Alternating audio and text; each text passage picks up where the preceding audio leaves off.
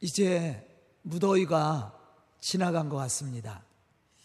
이제 찬바람이 나서 아, 잠을 자는데 그렇게 어려움이 없는 것 같습니다.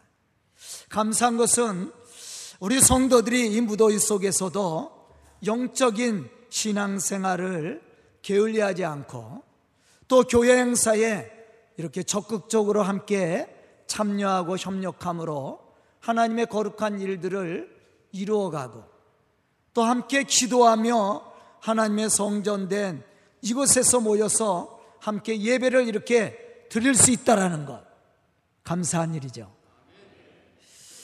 저는 오늘 기대하기를 우리 성도들이 또 우리 교회가 오늘 말씀과 같이 하나님이 거하시는 성전된 교회로서 하나님의 거룩하심을 드러내고 증거함으로 하나님의 복음의 역사를 이루어갈 수 있는 그러한 믿음의 성도들과 우리 교회가 될 수 있기를 주의 이름으로 축원합니다. 그럼 우리가 어떻게 하나님의 이 거룩하심을 증거하는 교회로 또 그 사명을 감당해 나갈 수 있을까? 우리가 오늘 말씀을 통해서 생각해 봐야 됩니다. 오늘 말씀을 듣기 전에 먼저 우리가 생각해야 될 것이 있습니다. 그것은 교회의 토대가 되는 기반이 무엇인지를 알아야 된다라는 겁니다. 왜냐하면 교회의 토대가 되는 기반이 올바로 세워지지 않으면 급격히 변화하는 이 세상의 문화나 유혹에 쉽게 우리의 신앙이 흔들리고 또 우리의 신앙이 무너질 수 있기 때문이라는 사실입니다. 이 건물을 짓는데도 중요한 것이 있어요. 그것이 뭐냐면 기초죠. 기초가 잘못되면 건물은 무너지게 되어 있습니다. 아무리 위로 화려하게 튼튼하게 잘 지었다 할지라도 기초가 잘못되면 건물이 어떻게 돼요? 주저앉습니다. 기초를 잘해야 돼. 신앙도 마찬가지입니다. 우리의 개인의 신앙도 마찬가지고 교회도 마찬가지입니다.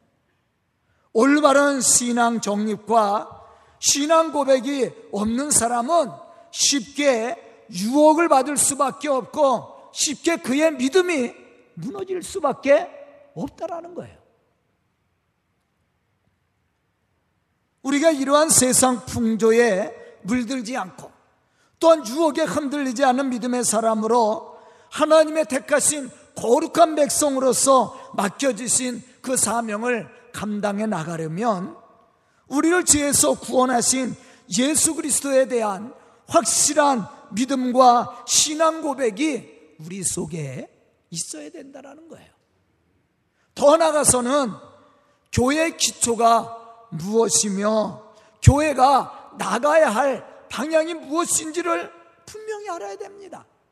그렇지 않으면 우리가 신앙생활 하는데 쉽게 우리가 유혹을 받을 수 있단 말이에요. 우리가 잘 알고 있는 것처럼 교회의 기초는 예수 그리스도입니다. 예수 그리스도 위에 든든히 세워져야 된다는 것이죠. 또한 교회가 나가야 할 방향은 하나님의 거룩하심을 입은 성도된 우리가 교회를 통해 하나님의 구원 역사를 이루어가는 겁니다. 다시 말하면 복음이죠. 하나님이 우리를 택하시고 이곳에 교회를 세우신 분명한 이유에 대해서 제가 여러 번 강조한 적이 있습니다. 그것은 바로 복음을 위해서 하나님이 우리를 택하시고 이곳에 교회를 세우셨다라는 거예요. 그러므로 우리는 예수 그리스도 안에서 온전한 신앙을 가지고 또한 신앙 고백적인 삶을 통해 하나님의 거룩한 역사를 이루어가되 우리에게 맡겨주신 이 복음의 사명을 감당해 나갈 수 있어야 된다는 거예요. 그럼 우리 교회가 이러한 사명의식과 믿음을 가지고 하나님의 이 교회를 부흥시키고 세워가려면 어떠한 신앙의 사람들이 교회 안에 모여야 되는가? 오늘 우리가 생각하고자 하는 제목입니다. 첫째는 교회는 하나님의 영광을 위해 자신을 헌신하는 믿음의 사람들이 모여야 됩니다. 그래야만 이 교회가 든든히 세워져 가고 하나님이 세우신 이 교회의 목적에 따라 쓰임 받을 수 있게 된다라는 것이죠. 본문 17절에 보면 하나님의 성전을 거룩하다 그렇게 표현했어요. 또 베드로전서 2장 5절에 보면 하나님의 이 성전을 신령한 집이다 이렇게 표현도 했습니다. 왜 하나님의 성전이 거룩해야 되고 교회가 신령한 집이 돼야 될까? 그것은 하나님이 늘 어디에 계셔요? 성전 안에 임재해 계시죠. 또 성전은 어떠한 사람들이 모이는 곳이에요? 하나님의 부름받은 사람들, 구별된 사람들, 이 사람들이 모이는 곳이에요. 그러면 하나님의 부름받은 사람들이 성전에 나와서 해야 될 일이 뭐냐? 바로 예배죠. 우리가 예배를 드리고 하나님 앞에 찬양으로 영광을 돌리고 또 우리가 기도함으로 하나님이 주시는 은혜를 받고 또 은혜를 받은 성도들이 받은 바 은혜를 함께 나누고 섬김으로 하나님의 거룩한 이 복음의 역사를 이루어가야 된다라는 거예요. 그게 성전이고 교회입니다. 우리가 이 건물을 성전이라고 얘기하죠. 교회는 부름받은 사람들의 이 모임이 교회입니다. 에클레시아. 만약에 이 성전 안에 모여 있는 사람들이 예수의 이름으로 예배를 드리고 말씀을 듣고 또 받은 바 은혜를 함께 나누고 교제하지 않는다면 이 성전으로서의 건물은 가치가 없는 거죠. 이 건물이 성전으로서 가치가 있는 것은 바로 이곳에서 예수의 이름으로 모인 성도들이 예배를 드리고 말씀을 통해서 은혜를 받고 받은 바 은혜를 함께 나누고 또 그것을 통해서 나아가 하나님의 복음의 역사를 이루어 나갈 때 이 성전으로서 건물이 가치가 있는 것이고 교회로서의 아름다운 모습을 갖추게 된다라는 거예요.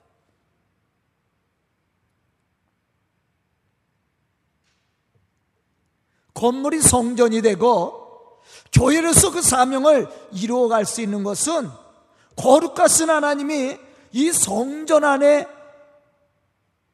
계셔야 되고 또 예수의 이름으로 부름받은 성도들이 예수의 이름으로 모여서 신령한 예배를 드리고 교제하며 나눔으로 하나님의 거룩한 역사를 이루어가야 된다라는 거예요. 다시 말하면 하나님의 영광을 위해서 쓰임 받아야 된다라는 겁니다. 우리가 이 건물을 성전이라고 얘기하잖아요. 여기에 있는 모든 물건들은 성물입니다. 여기에 모인 성도들은 제가 얘기한 건 성도예요. 교인이 아니에요. 제가 교인이 돼서는 안 된다라고 그랬어요. 교인과 성도의 차이는 하늘과 땅 차이입니다. 교회는 그냥 교회 출석만 해도 교인이에요. 예수 안 믿어도 교인입니다. 우리 교회 나오는데 1년에 한 번만 나와도 교인이 될 수 있어요. 그런 성도라는 말은 전혀 다른 의미야. 구별되었다라는 얘기거든요. 거룩하다라는 얘기예요. 그런 거룩한 삶을 통해서 하나님을 기쁘시게 하고 하나님을 영화롭게 하는 삶을 사는 것을 얘기합니다. 여기에 있는 모든 물건들도 마찬가지고 여기에 모는 성도들도 마찬가지. 우리가 모여서 이곳에서 하나님을 영화롭게 하는데 쓰임 받아야 됩니다. 그게 성전이고 교회고 성물들입니다. 만약에 우리가 하나님의 영광을 위해서 쓰임 받지 못한다면 그 가치가 떨어지는 거예요. 물건이든 사람이든 건물이든 다 똑같습니다. 마태복음 18장 20절에 보면 이렇게 예수님은 말씀하고 계십니다. 두세 사람이 내 이름으로 모인 곳에는 나도 그들 중에 있느니라. 예수님이 어느 곳에 계시다라고 그랬어요? 내 이름으로 모인 곳에 그게 교회거든요. 우리는 누구의 이름으로 모인 겁니까? 예수의 이름으로 모인 거예요. 우리가 예배를 누구에게 드리고 있어요? 하나님께 드리지요. 무엇을 위해서? 하나님의 영광을 위해서. 우리가 하나님의 영광을 위해서 예배를 드릴 때 우리는 말씀을 통해서 은혜를 받고 또한 그 예배를 통해서 우리 속에 역사하시는 하나님의 충만하신 은혜를 우리는 받게 되는 거예요. 그게 교회입니다. 그럼 받은 바 은혜를 우리가 어떻게 해야 돼요? 함께 나누고 교제하는 겁니다. 그게 교회의 사명이에요. 본문 16절에 보면 이러한 사실에 대해서 우리에게 말씀해 주고 있습니다. 너희는 너희가 하나님의 성전인 것과 하나님의 성령이 너희 안에 계신 것을 알지 못하느냐. 여기서 우리는 성전과 교회의 기본적인 모습이 무엇인지를 발견할 수가 있습니다. 그것은 성령의 인도하심을 통해 예수가 그리스도이심을 믿고 고백하는 성도들이 예수의 이름으로 모인 곳이라는 사실이에요. 어디가? 교회가. 그럼 예수의 이름으로 모인 사람들의 신앙적 모습은 어떤 모습을 갖춰야 됩니까? 본문 17절에 보면 이렇게 말씀하고 있습니다. 누구든지 하나님의 성전을 더럽히면 하나님이 그 사람을 멸하시리라. 하나님의 성전은 거룩하니 너희도 그러하니라. 그러면 성전에 모여있는 성도들은 어떻게 해야 된다라는 거예요? 어떠한 신앙의 모습을 가져야 됩니까? 거룩해야 된다라는 거예요. 제가 아까도 얘기했듯이 건물을 성전이라고 그랬어요. 성전이라는 것은 거룩한 건물이라는 거예요. 구별되었다라는 거예요. 여기에 있는 모든 물건들은 성물이에요. 이게 세상 사람들이 만들었습니다. 이 물건을 만든 사람들이 믿음이 있는 사람이 만들 수도 있고 믿음이 없는 사람이 만들 수도 있어요. 그러나 그 물건이 이 성전 안에 들어오는 순간 이게 뭐가 되는 거예요? 성물이 되는 거예요. 거룩해지는 겁니다. 그럼 여기에 있는 모든 물건들은 어떻게 사용되어져야 됩니까? 하나님의 영광을 위해서. 찬양하는 도구로 하나님의 말씀을 선포할 때 전달하는 도구로 여러분들이 예배 드리는데 앉아 있는 도구로 다 사용되어지게 되었어요. 그런 성도된 우리는 거룩한 삶을 통해서 우리의 삶을 통해 하나님을 영화롭게 해야 됩니다. 그게 성도예요. 그게 교회이고.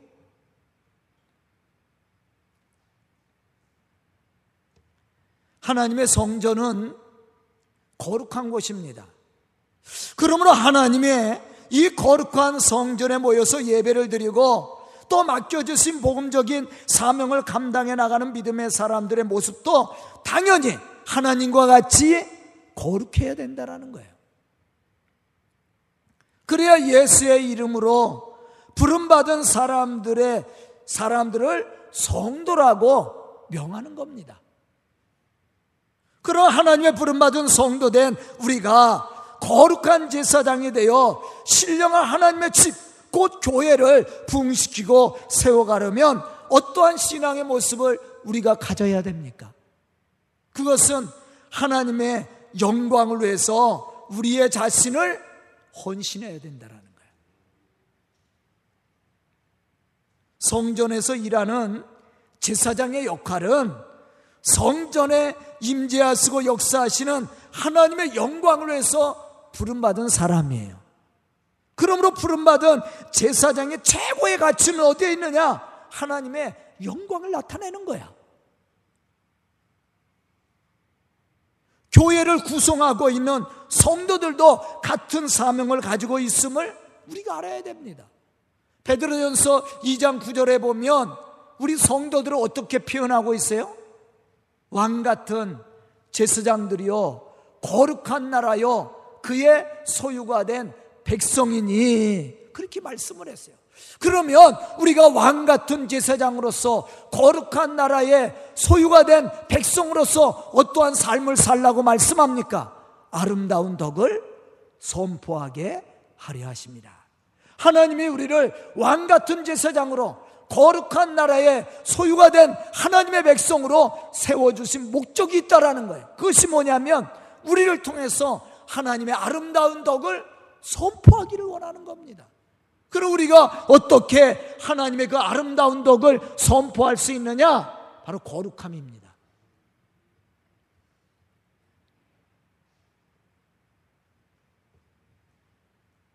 만약 우리가 거룩한 삶을 살지 않고 악하고 게으른 삶을 살고 있다고 생각해 보십시오.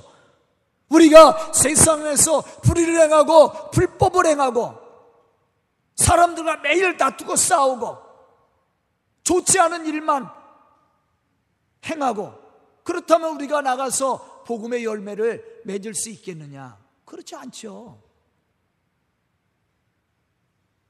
솔직히 얘기해서 제가 맨날 동네 사람들하고 싸우고 댕기고 제가 다른 사람 사기나 치고 댕기고 여러분들 교회 오면 맨날 여러분들은 싸우기나 하고 그래도 교회 나와요? 그래도 나올래나? 뭐 주변에 교회 많은데 뭐 여기만 교회 있어요. 그냥 옆에 교회 가면 되지 뭐 좋은 교회. 아마 안 나올 거예요.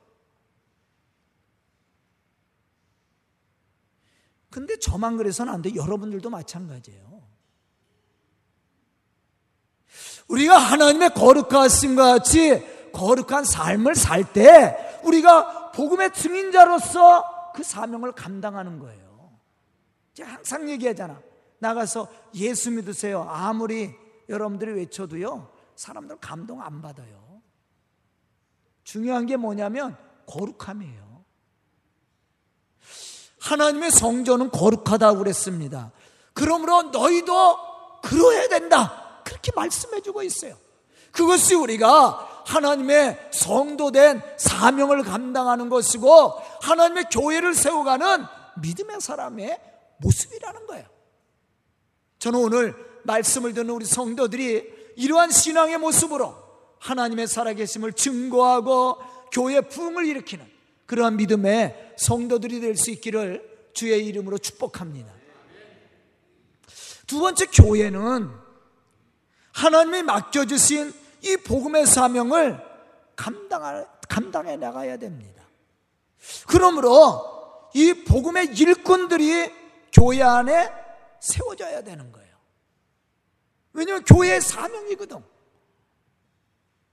보면 말씀을 보면 성도는 성령이 거하시는 하나님의 성전이라고 말하면서 거룩해야 된다고 말씀해 주고 있습니다. 또 베르도 전서 2장 9절에 보면 성도는 왕 같은 제사장으로 거룩한 나라요 그의 소유가 된 백성이라고 말씀을 했어요. 그러면서 우리에게 맡겨주신 사명을 얘기합니다. 그게 뭐냐면 아름다운 덕을 선포하게 하려 하신다고 그랬어요. 이사에서 61장 1절에 보면 이렇게 말씀합니다. 오직 너희는 하나님의 제사장이라 일컬음을 받을 것이라 사람들이 너희를 우리 하나님의 봉사자라 할 것이니라. 우리를 거룩한 하나님의 제사장으로 세웠다라는 거예요. 아까도 얘기한 것처럼 왕 같은 제사장으로. 저만이 아니에요. 우리 성도들 모두를 얘기하는 거예요. 그러면 하나님이 우리를 왕 같은 제사장으로 우리를 세워 주었는데 그러면 역할이 뭐냐? 그게 봉사라는 거예요. 봉사자로 세웠다라는 겁니다. 무엇을 위한 봉사자예요? 복음을 위한 봉사자예요. 그게 사명이거든. 바울은 어떻게 고백해 그랬어요? 만약에 내가 복음을 전하지 않으면 내게 화가 있을 거라고 그랬어요. 그러나 내가 복음을 전하는 것은 뭐예요? 내가 사명을 받았노라. 그렇게 바울은 고백합니다. 마찬가지예요. 이 사명은 바울에게만 준 것이 아니에요. 예수님의 열두 제자에게만 준 것이 아닙니다. 예수를 믿는 모든 사람들이야. 모든 교회가 이 사명을 받았고 이 사명을 감당해야 돼. 그 교회가 살아있는 교회고 살아있는 성도가 되는 겁니다. 이러한 사명을 감당할 때 우리가 하나님을 영화롭게 할 수 있는 믿음의 사람이 되는 거예요.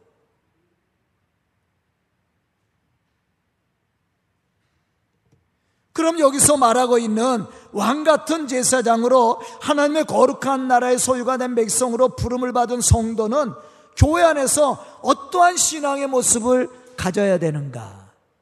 우리가 세 가지를 생각하면 첫째는 중보자의 역할을 감당하는 겁니다. 대제사장이셨던 예수님이 하나님과 사람 사이에 뭐가 되셨어요? 중보자가 되셨죠. 우리가 죄로 인해서 우리는 영원히 죽을 수밖에 없었던 자였습니다. 그런데 우리와 하나님의 관계를 화목, 화목하게 이루어 주신 분이 누굽니까? 예수 그리스도죠. 예수 그리스도가 우리의 죄를 십자가에서 지심으로 말미암아 우리의 죄를 사하여 주시고 믿는 모든 사람들은 예수 안에서 하나님과 화목하게 하는 축복을 얻게 된 거예요. 그리고 우리에게 직분을 주었다. 무슨 직분을 주었어요? 화목하게 하는 직분을 주었다라는 거예요. 그 직분이 뭐냐면 중보자의 역할이에요. 이게 복음이거든. 그런데 중보자의 역할을 잘해야 됩니다. 중보자의 역할을 잘못하면 관계가 어떻게 돼요? 더 멀어지겠죠. 만약에 이간질하고 불의를 행하고 서로의 잘못된 것만 자꾸 얘기하고 잘못된 모습을 보여주면 관계를 어떻게 해요? 더 갈라놓는 거죠. 이 중보자의 역할이 중요한 거야. 중보자는 어떻게 해요? 서로의 좋은 얘기를 해줘야 돼. 그리고 내가 신앙적인 본을 보여야 돼. 그게 중보자예요. 예수님께서 우리의 죄를 위해서 당신이 그 고난의 십자가를 지시기까지 우리를 사랑해 준 것처럼 원망하거나 불평하지 않고 오히려 당신을 핍박하고 저주하는 자들을 용서하고 그들을 축복해 주신 것처럼 우리가 그러한 역할을 감당해야 됩니다. 그 사람이 교회를 세워가는 사람이야. 그래서 교회는 이렇게 서로를 사랑하고 섬겨주는 중보자의 역할을 감당하는 그러한 일꾼들이 세워져야 되는 겁니다. 그래야만 교회가 평안한 거야. 만약에 이간질하고 분쟁을 일으키는 사람이 많으면 교회 무너집니다. 갈라지죠.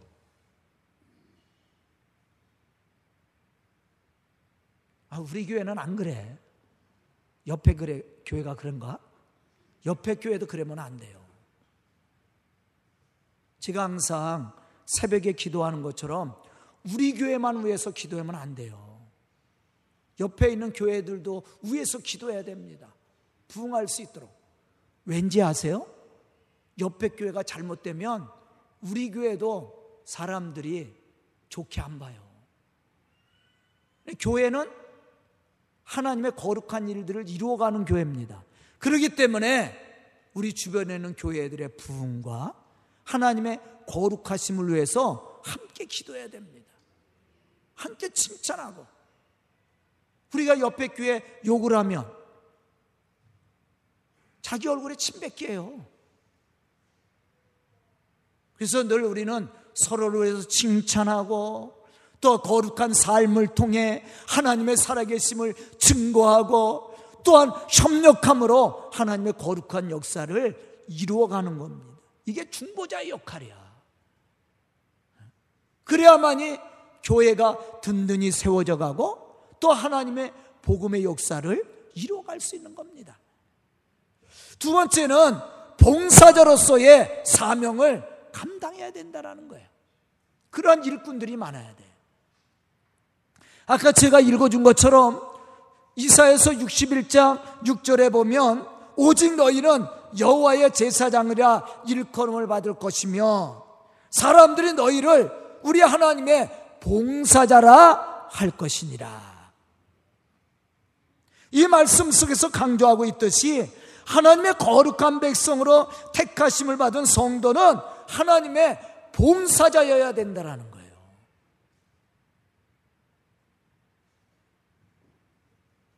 그래야만이 우리가 하나님의 복음의 역사를 이루어갈 수 있는 거예요. 우리가 한 영혼을 전도한다는 건 쉬운 게 아니에요. 한 영혼을 전도를 하려면 일꾼을 만들려면 헌신자들이 있어야 돼. 내 자존심도 다 내려놔야 돼. 저도 많이 내려놨어요. 근데 가끔 안 그럴 때가 있어. 욱할 때가 있어. 아, 그런, 그런 모습은 잘 안 보이죠, 여러분들한테. 언제 욱했냐? 우리 집 사람한테 표현해. 미안하게. 아, 내가 우리 성도들한테 못하잖아. 그렇다고 매일 내가 우리 집 사람한테 욱하는 거 아니에요. 그렇다는 표현이지. 내려놔야 돼요. 이거 내려놓지 못하면 복음 전할 수가 없어요. 제가 우리 성도들에게 욱해봐. 자주 보여봐. 그럼 여러분들이 저 따라와. 말도 못할 거야.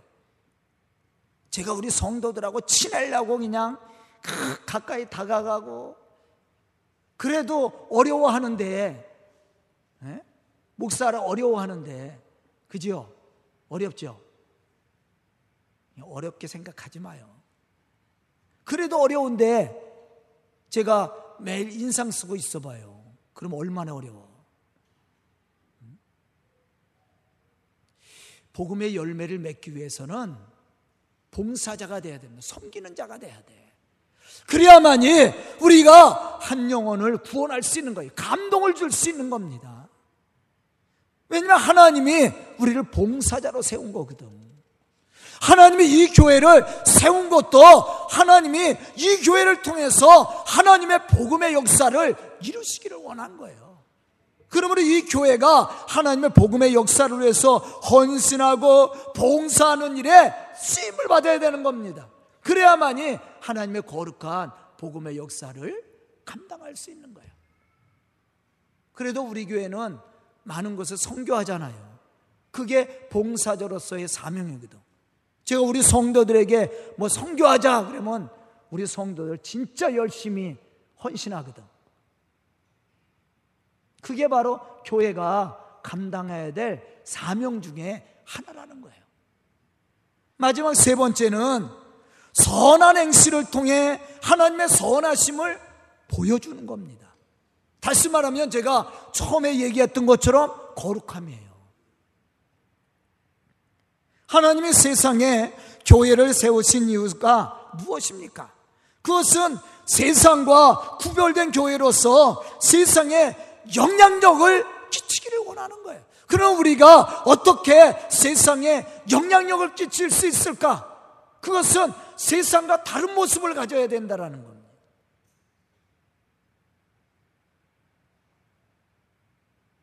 저는 어디를 가든지 저를 알지도 못하는 사람이 저를 보고 목사님이셔요?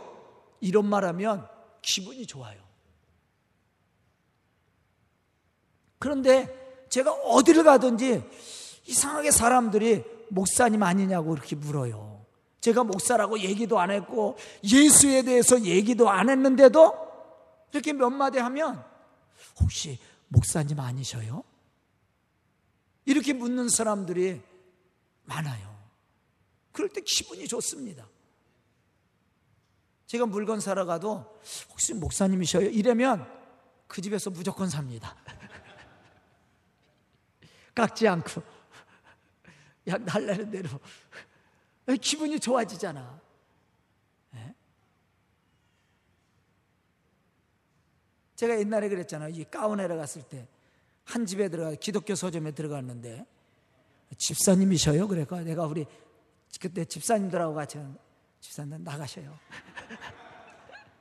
근데 옆집을 갔는데 많거든 기독교 서점은 옆집에 갔는데 목사님이시죠? 아유 목사님 같이 보여요. 그래서 제가 우리 집사님으로 그 집에 사세요 그냥. 가격은 다 똑같습니다. 디자인도 똑같고 천도 비슷해요. 왜 기분이 좋거든. 제가 목사니까. 제가 목사님 같이 보이죠? 그런데 제가 왜이 이야기를 하냐면 여러분들이 성도 같이 보여야 돼요. 세상에 나가 있어도. 그래야만 우리가 복음의 열매를 맺어나갈 수 있는 거거든요. 여러분들 나가는 교회 사람들이 같이 나가고 싶어야 됩니다.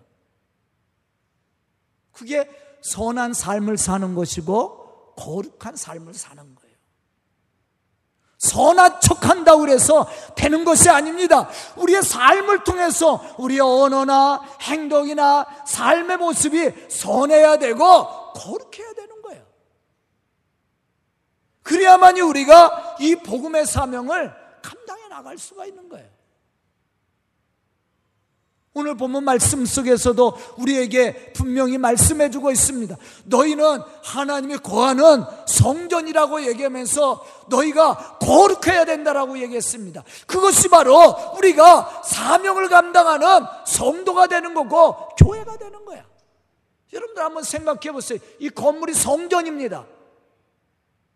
그런데 이곳에서 예배를 드리고 하나님 앞에 영광을 돌리지 않고 여기서 술판을 벌려봐.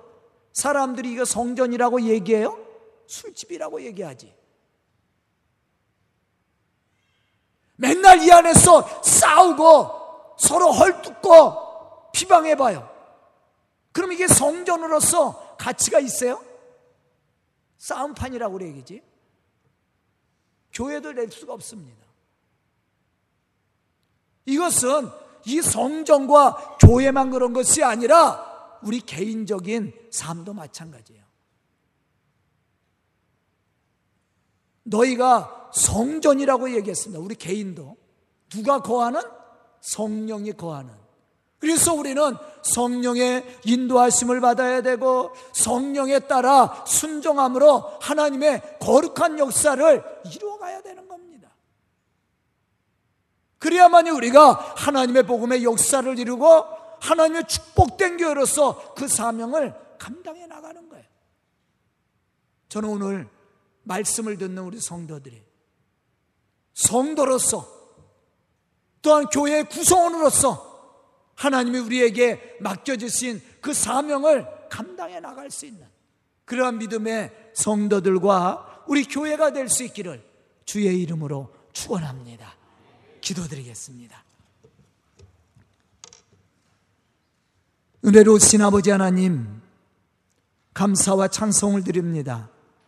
이렇게 귀한 시간을 저희들에게 허락하여 주시고, 주의 말씀과 은혜 가운데 거할 수 있도록 축복하여 주시니 감사합니다.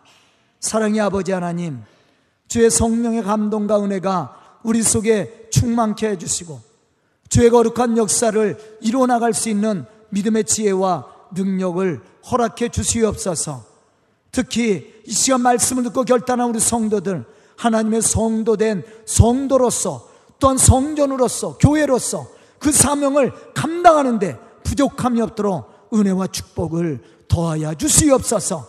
그래 우리 성도들을 통해 이 교회가 부흥케 해주시고 주의 복음의 역사를 이루어갈 수 있는 믿음의 지혜와 능력도 주시옵소서.